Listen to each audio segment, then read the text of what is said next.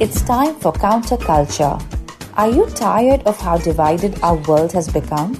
We desperately need stories of peace and healing. We find the bridge builders across the globe who are stepping into the divides of culture and bringing understanding, compassion, and reconciliation. And now, here's your hosts, Jonathan Sanborn and Lisa Jernigan and welcome to Counterculture and Amplify Peace. It is our privilege to join you today and, and have a conversation that we're inviting you into. And I'm Lisa Jernigan. And I'm Jonathan Sanborn. And we're just excited to have you with us. And it's good to see you again. Good to see you too. I know. I'm looking forward to this. So we, we're all about the conversations, right? Conversations. Total. All about the conversations. Totally, right? And riveting ones. Yes. Engaging ones. So I, I, one of my goals is to bring you out of your shell on this show. I know, right? Yeah, you're so I shy. know, I'm so shy, and I, I don't have words, and, and you don't either. No, no, I'm just a wallflower. What's, so it makes it fun. So we have to give each other like signals across the mic, right? Going, oh, I, I, I, I right? I think we don't have any problems for lack of words. oh my gosh. Okay, we're excited about this show. Absolutely. Um, right, because a lot of us have traveled to the Holy Land, Mm-hmm. and when you think of going to the Holy Land, you think of going to biblical sites, and you and you're, you go all around in Sure. Israel and see things right that are amazing. But a lot of us have not spent much time in the Holy Land, the part called Palestine. Which is referred to as the West Bank. Mm-hmm. And I remember the first trip I was on in the Holy Land uh, with a tour, and I asked about going into the city of Hebron, which is where King David was, and mm-hmm. the you know the patriarchs, and it's in Palestine. And I was told we couldn't go there, and I said why? And they're like, it's very dangerous, and there's terrorists there. Okay. And you know what? I never questioned that. Right. I'm like, okay, well, I yeah, if it's dangerous, I don't want to go there. Then I later discovered in years that you can go into Palestine, Uh-huh. and there's very beautiful people in the Mm-hmm, West Bank, and a lot of us have this we we have this projection that it's terrorists, and we we don't go there. But we've never met anybody from there. Right. And so once you start meeting people, it changes everything. And you start realizing there's some beautiful people that Mm. Yes. Mm-hmm. call Palestine home and have for, you know, years, centuries. Yeah. And that there's a lot of believers there. They're diminishing, but there's Mm-hmm. Yeah. believers there, really beautiful people. So our guest today is is Mercy Aiken. And Mercy has uh, she's had 20 plus years of working in various Christian ministries and churches and and in 2015 she went over and spent time in Bethlehem. Actually lived there, kind of immersed and understand the community and the culture and fell in love with it. And while she was there, she met a man, Bashar Awad, who was the founder of Bethlehem Bible College Oh. which it's an amazing college. A lot of people don't even know about No, it, right. right? And um, and so she just developed. They developed a really deep friendship, and she actually wrote a book in 2021 called "Yet in the Dark Street Shining," which is his story, Hmm. his family story, and his story today. I'm just so excited to welcome Mercy to our show. So, Mercy, welcome to Counterculture. Thank you so much. It's wonderful to be here. Well, um, there's so much we could we could talk about on this show, but you just got back from leading a group to the Holy Land, to Israel and Palestine, and um, I just want to start off 2015. Tell us about your journey. What called you to go spend time in Bethlehem? Well, you know, like a lot of um, American Christians, I grew up really cherishing the whole concept of the Holy Land and Israel and the Jewish people. It was very, very dear to me, very important to me. And so it was always a place that was on my radar as a place that I wanted to go. Um, and I really became aware of it during the second Intifada. So at that time, I would have been exposed very much to the, the suffering of the Jewish people with the bus bombings and the things that were going on. And I had a I had a very very strong uh, pro Israel feeling and a very very negative uh, Palestinian feeling in my heart at that time, uh, mainly from the the stuff that I was reading. Um, I just wasn't exposed to anything related at all to the Palestinian narrative, and I had no concept of it. Um, then a few years later, I read a book called Blood Brothers about a Palestinian Christian named Elias Chacour who lives up in the Galilee. Hmm. And that book completely rocked my world. It just exposed hmm. me to a whole other side of Israel Palestine that I'd never heard of before. Like you were saying, Lisa, in your introduction, we don't know when we don't know people, we make judgments about mm-hmm. them. Mm-hmm. And I had, until then, I'd actually had no concept that there was even such a thing as Palestinian Christians, let alone that there was like this dignity and beauty and warmth and generosity and a lot of like nonviolence and gentleness in the Palestinian mm-hmm. community mm. as relayed through Elia Chacour's story, and that there had been Christians living in the Holy Land from the beginning of Christianity. Mm-hmm. Wow. Shocking, I know, yeah. right? Yeah. you know that there had been this unbroken presence of Christians living there in the very land where our faith was born. Hmm. So that that gave me this idea that yes, now I want to go over there at some point, and now I have a broader understanding that you know it's more nuanced and there's more layers to the story here, and there's a lot of people who are suffering in different ways living in the land, and I would like to go over and get to know them and support them and see you know what I might do to come alongside whatever the Lord is doing or what He gives me to do in the land. So that thought then took root in the back of my mind, but it really wasn't until the summer of 2014 when another conflict broke out between um, Israel and Gaza, and um, that that it just gripped my heart for some reason, you know, more than any other like bombing or war situation that you know we read about these things in the U.S. and they all seem kind of far removed. Um, but that one somehow became very vivid to me, and I felt I I almost just felt like I was standing in the middle of the whole thing. Um, I could just say it was an intercessory sort of prayer position that the Lord put me in. And I started thinking about Israel and Palestine every day and wanting to understand the situation better and researching and reading. And I was thinking about Israel and Palestine nonstop.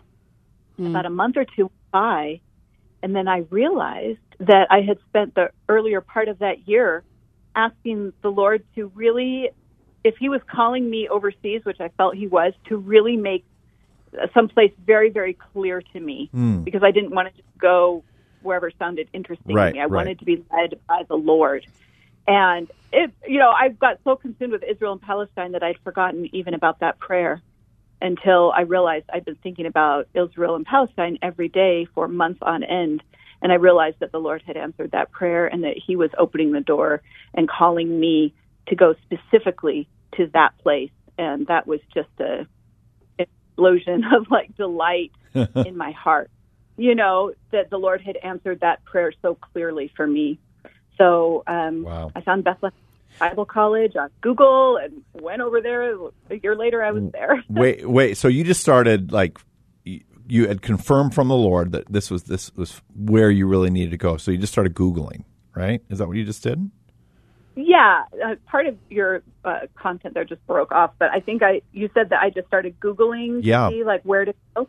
Yeah. Well, I wasn't even googling where to go so much. I was just googling to understand because I started sharing a little bit about like on social media, like while you're praying for Israel, pr- please pray for Palestine too. And some people were pushing back against that idea. Some of my uh, fellow Christians, and you know, it just it it made me realize I didn't understand the situation enough. And so I just started researching and I was just checking out every book I could from the library and constantly Googling. So I found Bethlehem Bible College on Google. I was reading about them. I thought it sounded like a really dynamic and powerful ministry right there in Bethlehem. Palestinian Christians, and actually Palestinian evangelicals. Mm, wow. um, and and so they're like a minority of a minority Yeah.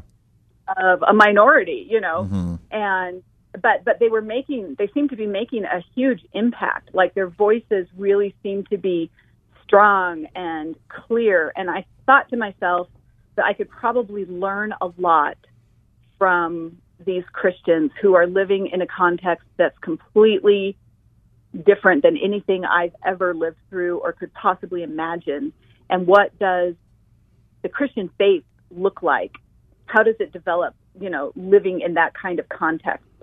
Um, I just had, I'd been having sort of this growing awareness that, that my Christianity living in North America from my place of um, privilege, I'll say, you know that that it had sort of developed differently than other expressions of Christianity that I'd seen through history or around the world. And so I'd really been having a hunger to experience Christianity from the place of like the underside of power or where people were really suffering for their faith.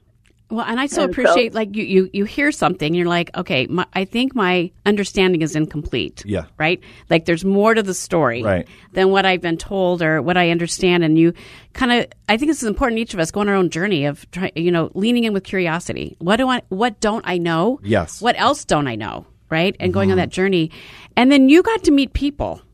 Again, it wasn't just this country. It wasn't just this place. It was the people. And so as Yeah. you started conversations, like even you know with uh, Bishara, eh, how did that change? Like when you when you talked to the people, and what did you learn from them? What did I learn from the Palestinian? Yeah, like I, I, a lot of times we see people and we see them very different, but we you know, you know it's important to go where are we so much alike? I mean, you can sit, look at mm-hmm. people in different countries and go, but here's all of our differences. Mm-hmm. But where did you go? Mm-hmm. Oh my gosh, here's where we're connecting in the common places. Well, yeah, one of the things I guess that that just struck me the most about spending time with Palestinians is like, yeah, Palestinians are just like everyone else. Like, it's almost a silly thing to have to say in this day and age, but it bears repeating that the people we think are so different from us, you know, are just like us. And I kept trying to imagine, you know, if if North Americans were living through something like what the Palestinians are living through, how would we respond? Probably in very similar ways from what, how you see the Palestinians responding. Like mm-hmm. most people, you know, they just try to make the best of life and go on, you know, as they can. Others, you know, become very strong in their faith and they try to encourage others in, in to walk in greater faith. Others just become sort of bitter and depressed. You know, there's the whole spectrum of just everything that um, you would see anywhere. The Palestinians are very human people, uh, just like us. But one of the things that, well, there's a few things that I love about the Palestinian people, and I'm making a big generalization, but they really managed to keep a sense of humor. Wow. but you know, which I would just find really delightful, like just joking and laughing about the the just the ongoing sort of trauma that they're living through. It's sort of a defense mechanism, but it's a good one, you know, to be able to just find humor in the situation and find joy with each other, to really cherish um, the good things in life as much as possible, and to amplify those good things like family weddings and harvestings of olives and you know the things that you do the cycles of life really marking those things with joy as much as they could in their context um, I love that. I mean, you think about the if you put like ask the average American what, name five character traits of Palestinians. Right. Great sense of humor probably wouldn't be on those that top five. Yet when you say it, when you really spend time with other people and learn their story and their narrative and, and just and you love it. I mean, you get to really see that and you and you Yes. you lived it yourself. and the sense of community they communi- have, yeah. right? With family and coming and celebrating Yes. little things like the harvest and different Yeah. things, right? Yeah. We we forget that people can have joy in the midst of extreme trauma. Well, I try to get everyone to part up to throw a party when I come home from Costco. Do, Yeah, it's kind of like a harvest. hey, that's kind of like Yeah. a, that is a harvest. you know, Look what I thing brought home, right? Look at the speaking bounty, my children. Parties are very generous, so they're a very, very um, hospitable culture and very generous. Wow. And one of the things that I learned quickly, and this was especially with the Muslims who are just exceedingly generous. Like if they love you, if they feel that that you love them and they can trust you, they are so generous. So I learned not to compliment them on their jewelry, for example, because they may very well take that ring off their finger. Oh, for sure. hand it Wow. For Yep. sure. you know Mm-hmm. and and when i went to their homes that they may very well give me their bed in their bedroom Right. to sleep in Wow. or if i went to their home for dinner Mm-hmm. they would seat me often like at a place of honor and hand feed me like the choice pieces of chicken Yeah. off of the platter like Yeah. literally Yeah. like put it in my mouth like that's the kind of generous welcoming hospitality Yeah. that that I experienced with the Palestinians and especially the Palestinian Muslims that just blew me away. Mm. You know, I love that. I and I, I feel like not only do are, are people like us in some ways they're better than Oh, we have when much to I- learn, we have much right? to learn and grow.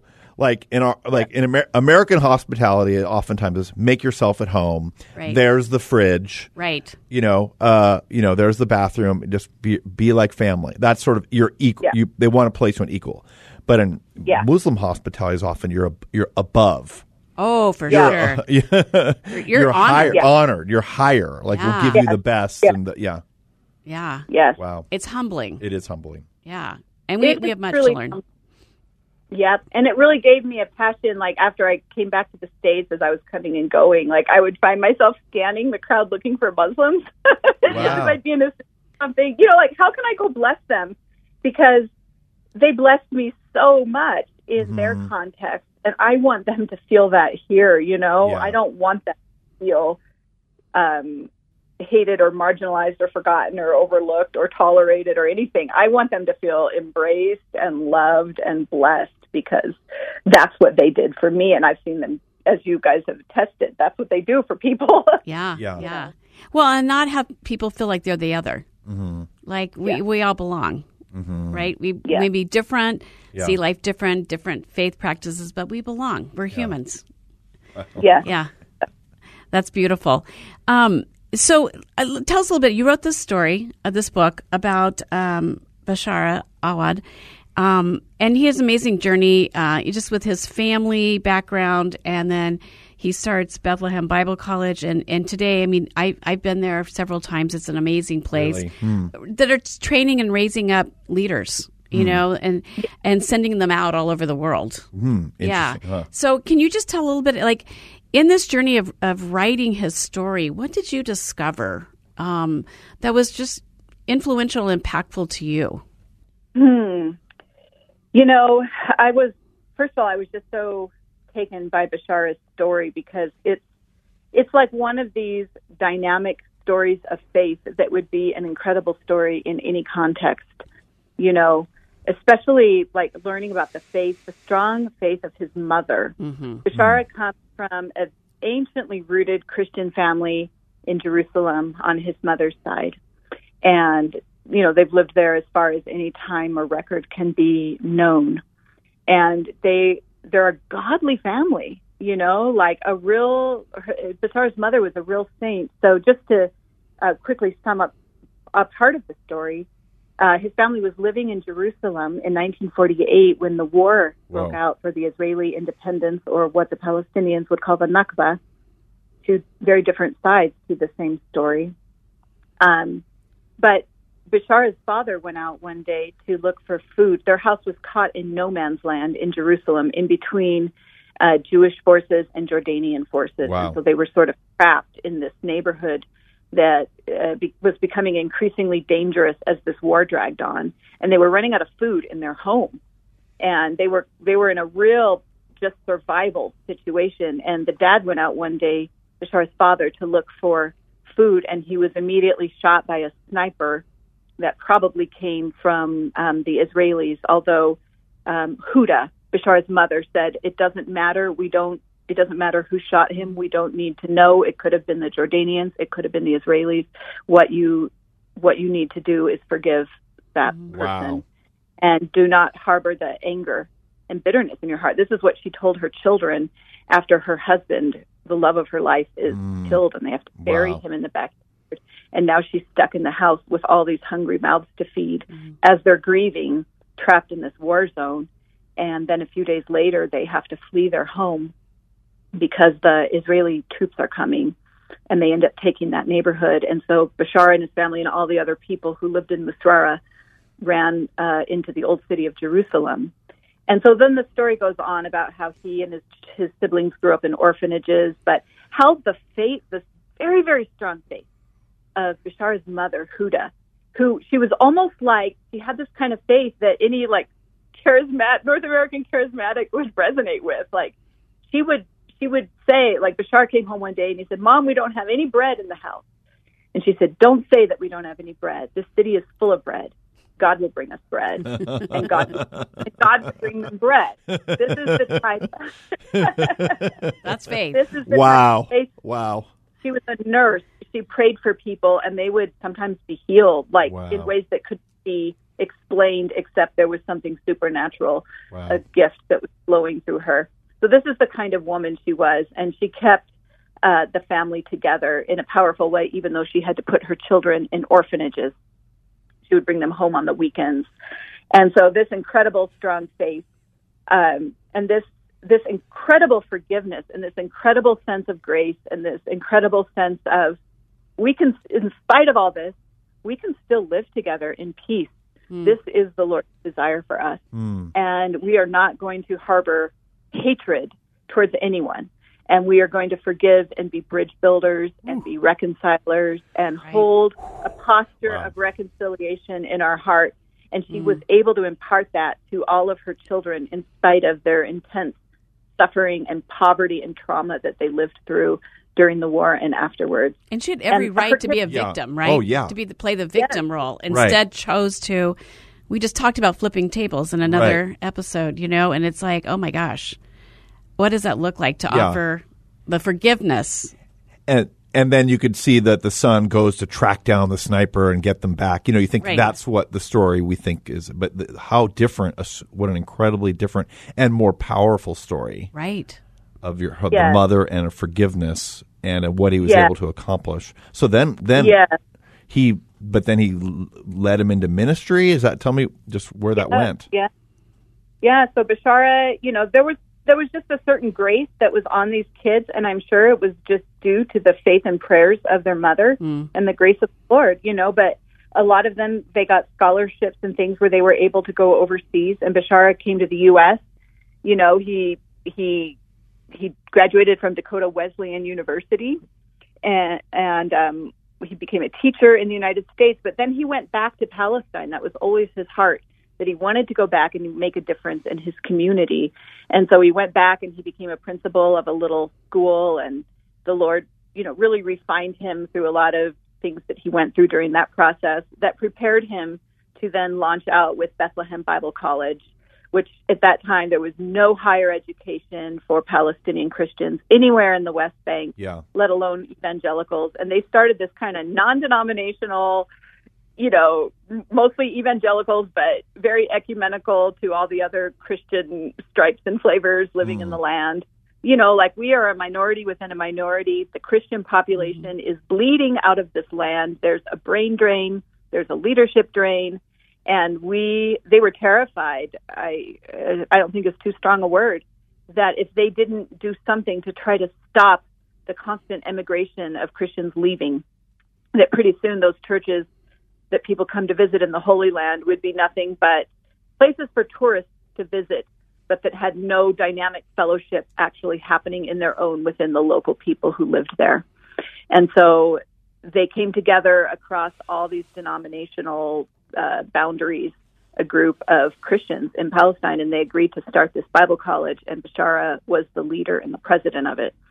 So um, it definitely had an evangelical flavor, but it wasn't in a in a limiting way. It was in a very welcoming way to mm. the other Christians. Yeah. Mm. Wow. And and in those early days, they really experienced a lot of revival. You know, Bashar even bought a tent and had tent revivals. Okay. wow. and people would come from Gaza and Jordan and the Galilee and all over the place, and they would bring in Arab evangelists and people. You know, there was there was a real move of the Holy Spirit in those early days when they launched out with this Bible college, right before the days of the first Intifada. Um, it was just a real sweet move of the Holy Spirit in the Palestinian territories amongst the Christians. It truly And- is an amazing story Yeah. of just, you know, with his background and being an orphan and then to see how God used his life and used the family's life and, and his mom was instrumental in, in- with the family speaking into here's who we are. Basically she told them their identity. We're peacemakers. We're going to forgive. We're we're not going to retaliate. And the, we, we're in the last couple of minutes we have um, how do people find this book? Yet in the dark street shining. How how would they get a copy of that? Read more of this Oh. amazing story. Yeah, yeah. You can get it on Amazon.com. That's the probably easiest place for North Americans to get it. It's it's carried in a few like minor pockets here and there, but Amazon would be what I would put out there for people to get it. If you're in the Holy Land, you can buy it at Bethlehem Bible College. and other places. So But, just yeah. remind our listeners, it's called Yet in the Dark Street Shining, and I guarantee you, you'll learn so much um, that you can apply to your own life. Learning it because stories are It's so powerful, inspiring. right? Yes, This has just been such an inspiring conversation. Thank you so much for taking time out of your busy life to be on our show. These are stories that we exactly the kind of stories we want to share of God's working powerfully through others in, in, in ways of peace. And how do we show up, and how do we be learners? Yeah. Right. Yeah. So Amen. thank you, Amen. thank you That's for modeling that for us. Thank you. It was a pleasure to be with you guys. Blessings to you. Take care. Thank you for listening today. Counterculture is made possible by Amplify Peace, educating, immersing, training, and launching peacemakers to build united communities. And by Care Portal, a platform connecting the needs of children and families in crisis to the local church.